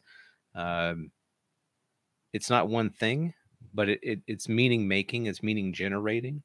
You know, and it seems to be intimately about who we are, and that, and I mean that at a very personal level. It's like who Kelly is, who Nathan is, who DJ is. Like, it's about where we are in our own journey, and then it sort of expands out from that as well to where we are as a species, as a civilization. You know, all these different layers and levels that are interconnected. And I think that's really, we talked earlier about magic and things like that. Like, it's just really meaningful. It adds this rich layer of meaning into life. I think we've atomized life really well. Like, we've done a great job of just breaking things down into these tiny little constituent pieces. And we've built incredible technology as a result of that. So kudos to us for cracking that part of the experience. But we've kind of placed in timeout the actual, you know, what it is to live. And I think in a way this is reminding us that life happens outside of that reductionist way of looking at the world, and we need that, right? It's a way for us to wake up and realize that our value isn't in these things. You know, it's happening elsewhere. So I don't know. That's where I spend most of my time thinking, and you know, Kelly, you and I have talked about before, like it's almost less and less about UFOs. It's more and more about, you know, relationships and meaning, and, you know, how you live your life. And I find it funny that a topic that is so strangely stigmatized and, you know, historically like laughed at is leading people to these mystical journeys of self-discovery and betterment and all these kinds. I mean, to me, that tells me there's something powerful about it, yeah, if we choose to, you know, to go there. So I don't know. That's where I'm at the moment. I love that.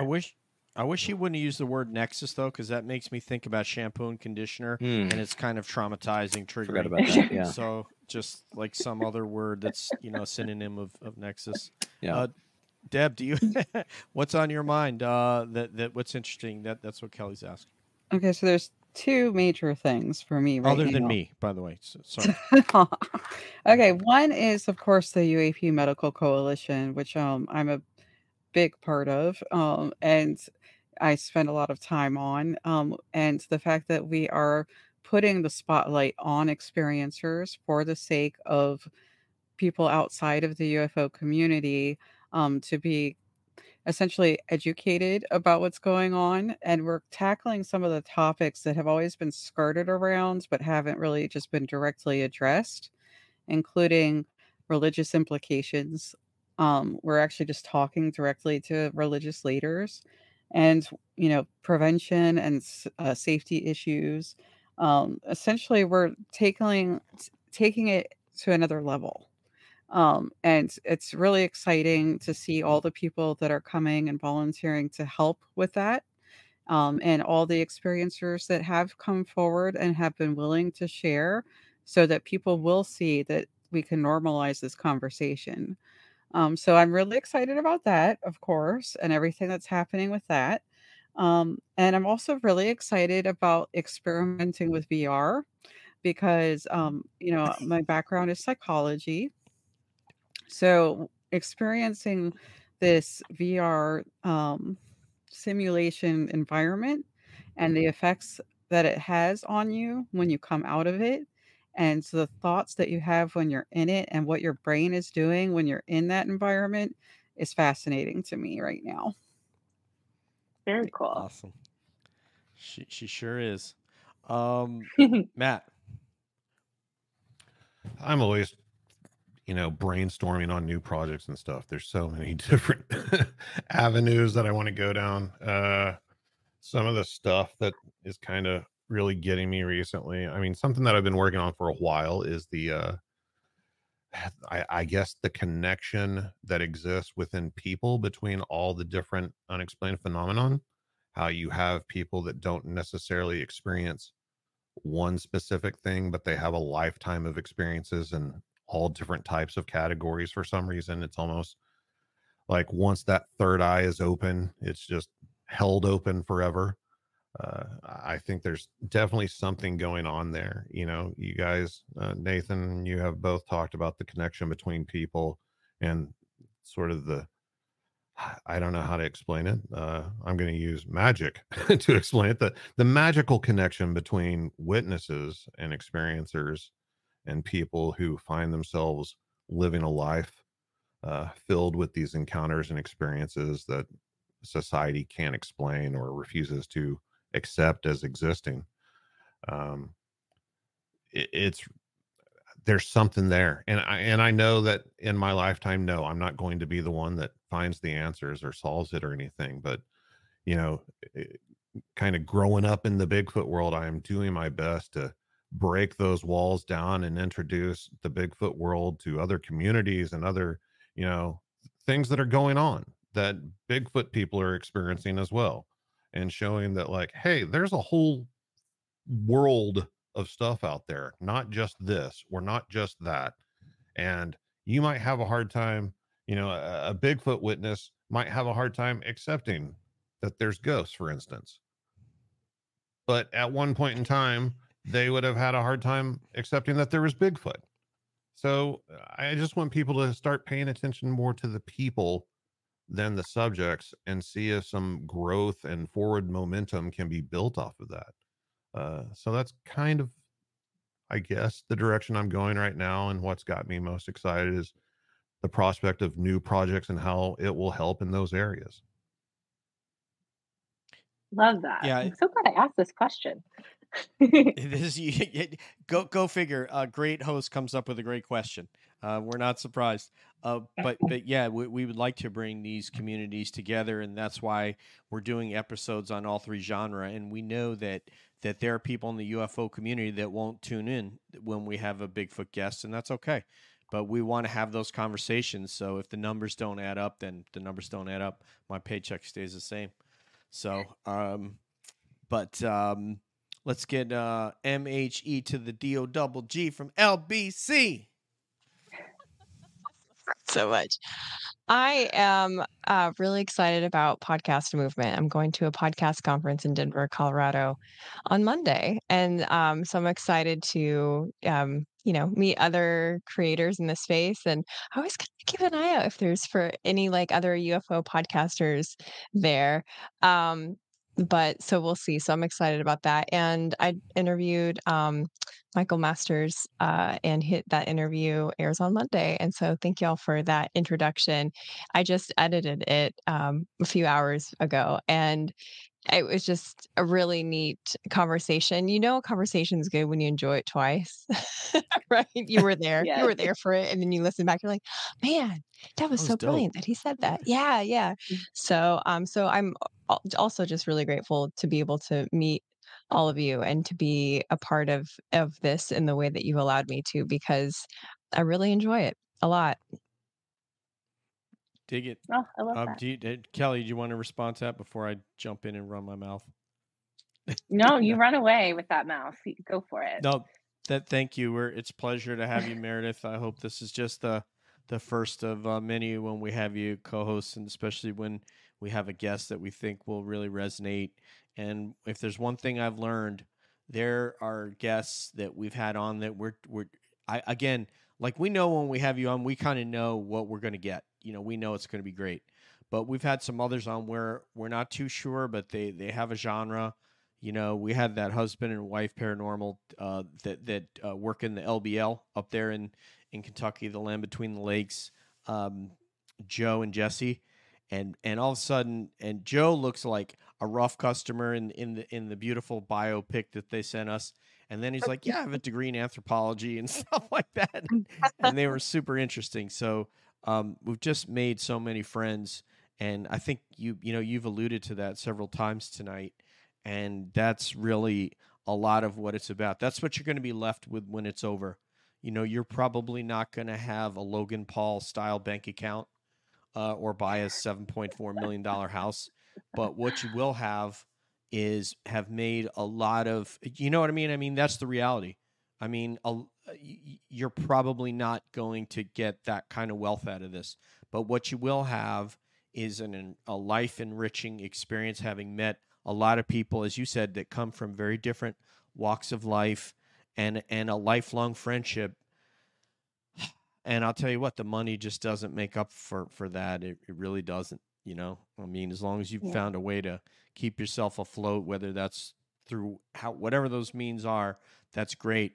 But these friendships, that feeling that you get from that of all these new friendships, I think is invaluable. Kelly, you said at the real $7 million house is the friends we made along the way. They say that again. The real $7 million house is the friends we made along the way. Yes. I would just like to point out that I would still be friends with everybody if I was rich, though.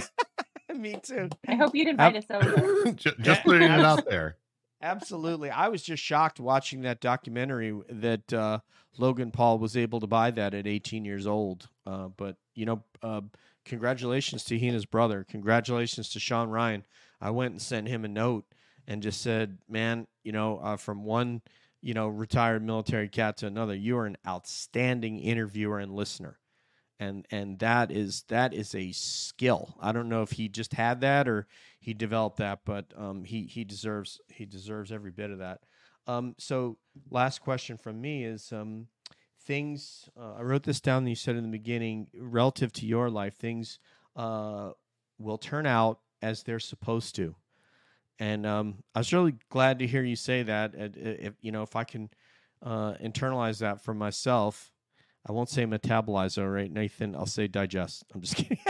But with regard to the topic and the disclosure movement, will things turn out like they're supposed to? Yeah, I really think that they will. Like it's not that I don't get anxiety over it or that I don't worry sometimes, but there's a magic to this moment of what's happening right now. And I never try to push my beliefs on anyone else, but I believe that in some sense, we all chose this moment to be here and to be here while this was happening. And I think it's all going to turn out the way it's supposed to. Once again, it might not be exactly the way that we want. You know, we may not get every answer. It may not go exactly the way that we would want it to if we were in charge and control it ourselves. But, you know, the human story marches on, and this is just another chapter. And we are, as a human family, going to learn the lessons or not from this that we need to learn, or we won't. And the good news is we'll probably get another shot at it if we don't blow ourselves up or destroy the planet entirely. But I think it's all going to be okay, guys. Like I really do. There's this book that I'm a huge fan of called The Fourth Turning. And it's basically these guys who were doing this big generational study. They wanted to write about all the like generations from basically the start of the United States until now. And what they found was that these generations repeat. There's a set of four kind of archetypal generations who have very similar characteristics and that go through kind of this same progression. It's the hero's journey again, right? And the point that we're in right now, it's called the fourth turning because each of these phases that last about 20 to 30 years, as they call it, turning. And we're in the crisis right now. Surprise. I'm sure everyone's very surprised to hear that. And according to them, if history continues to repeat itself the way that it has, we've got about another 10 years of this. But on the other side of the crisis, there is a time when you were basically going to have, you know, the 1950s again. There's a time where, you know, people have spent so much time going in different directions and fighting each other that suddenly, you know, a crisis comes and it brings people back together. And suddenly they start to value the collective and, you know, and want to contribute to that. And that's when, you know, the great institutions are built, and that's when progress is made, and when the American dream is reborn. And I think that that's coming for us. And it feels very dark right now. And like things are just going to keep devolving forever. But I really don't think that's the case. History tells us that these dark nights don't last, and eventually the dawn does come. And I think it's all going to be okay. I really do. I want to come out with, this is the dawning of the age of Aquarius. Yeah, sorry, nobody it. Here from the 60s. But I really, you know, speaking to you. Yeah. I am a closet Woodstock historian. I can tell you almost anything about that event, sadly. That's one of the few things I have knowledge on. But Nathan and I have often talked about it. Wouldn't it be interesting if this was the bridge topic that brought our political leaders together, which could then result in America coming together and not being so divided as we are? And I would pray for that. Let's go with Cabby goodbyes, starting with, unless someone has a burning parting shot, let's start with Cabby goodbyes, starting with Miss Edwards. I had a lovely time, and I'm really looking forward to going down the rabbit hole of your podcast, Kelly. I love that it's like the, what'd you call it? The on-ramp to UFO culture. And I think that's so cool. I'm like, yes, that's a needed thing. And so I look forward to digging into that more. So thank you. And it was awesome meeting you. It was wonderful to meet you, and I can't wait to check out your podcast, and I'm sure we'll get to chat again. I'm looking forward to it. I think so, too. Yes, you guys need a solo episode. Just saying, you two need a solo episode, just you two. And Nathan, I know that you have copyrighted the word on-ramp and off-ramp, but Meredith wasn't informed. Matt, go with your Gabby's goodbyes. It has been an absolute pleasure and delight speaking with you, Kelly, and all of you this evening. It has put new meaning behind my life and truly shed light on all the shadows that were surrounding me. Oh, I love that. I just said that to mess with DJ, but I really did enjoy it. I knew I was going to enjoy it coming into it. Yeah, hit me up on Twitter, girl. Yeah, thanks for telling me Bigfoot stories. That was a highlight of this for me, so thank you. One of the best parts of the week is getting to talk to Matt and just digging in deeper, where I thought, like, he's told me everything, and then he'll, like, okay, I'm going to tell you about this one, you know, after I dig enough. So, but Deb's, go ahead, ma'am. Yeah, I just wanted to take a moment to say all the work that we do, we definitely stand on the shoulders of giants, all of us. And today we learned that we had lost one of those giants. Lee Spiegel passed away yesterday. And I just wanted to take a moment to appreciate the work that he had done for decades. He was actually a friend to many people in the community, and really very helpful with providing information to people at times, and to put a lot of effort into the things that we're now taking on the mantle of. So I just wanted to mention Lee before I say goodbye to Kelly. And, you know, thank you, Kelly, for being part of the future of this topic. I think that's what we are doing right now, shoulder to shoulder, almost literally, you know, we're taking this to the next level, and educating people and guiding each other through the confusion and the mystery.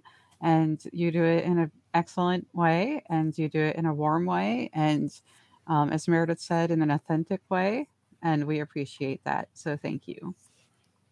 Oh, thank you, Deb. I appreciate you so much and all the work that you do, and I'm just glad to know you. And thanks for being a friend, girl. Thank you for being a friend, Money Nathan. Yeah, it's you know, it's every once in a while we see folks on social media who have been doing this for a long time, and they'll make some comment. I've seen it all before, and we're doing this. You know, we've been around this carousel, and I've seen it all before. And to some degree, they're right. You know, they're right.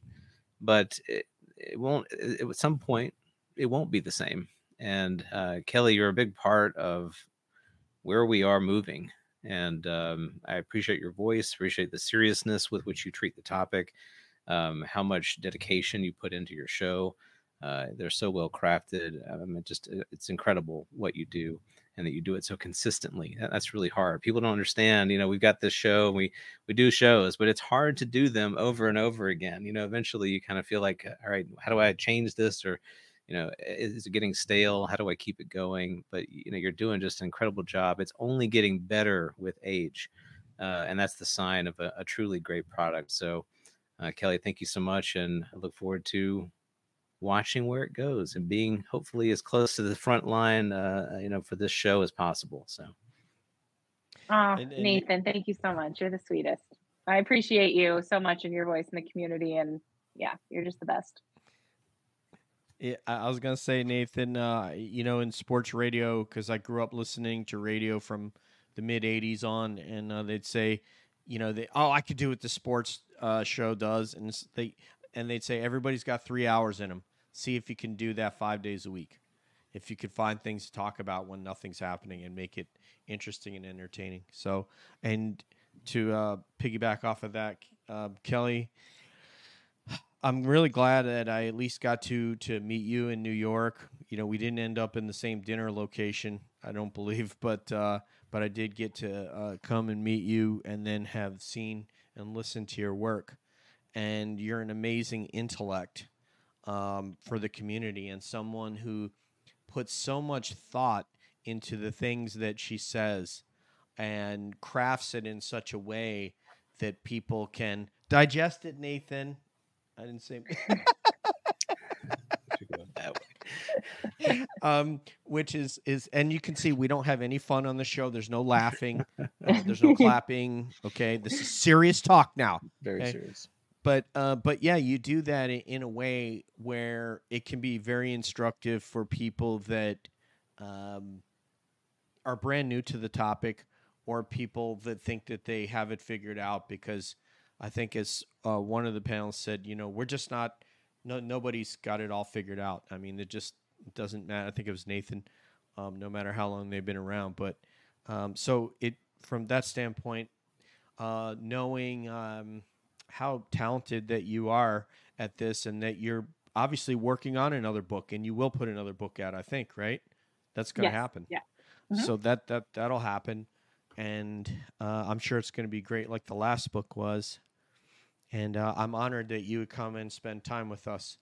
So thank you so much. Yeah. Oh my gosh, DJ, thank you so much. I appreciate all of you guys so much, and it means so much to me. I really think that what you've created here is so special. I've said this to other people, and so I should really say it to you. I try not to say nice things about people behind their back and not eventually say it to their face. But but I really feel like what you guys have created here, it feels sort of like the living room of UFO Twitter in like the best way. You know, like it feels like the house with the cool mom and the good snacks, where everybody comes to gather. Yeah, it's a delight to listen to. And I love putting you guys on sometimes and just listening. And, I love the heart that you bring to this, and the authenticity, and just, it's a beautiful thing. And you guys are creating something so wonderful for this community. And I'm just grateful to all of you. I'm grateful to know you. And I hope to know all of you better in the future.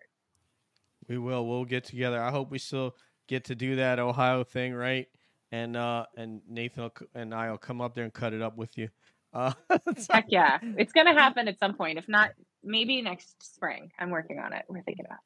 Yeah. Awesome. All right. So for Meredith, for Matt, for Debs, for Nathan, and for our guest of honor, who I hope is going to come on for a part 2, Kelly, this is DJ saying peace out.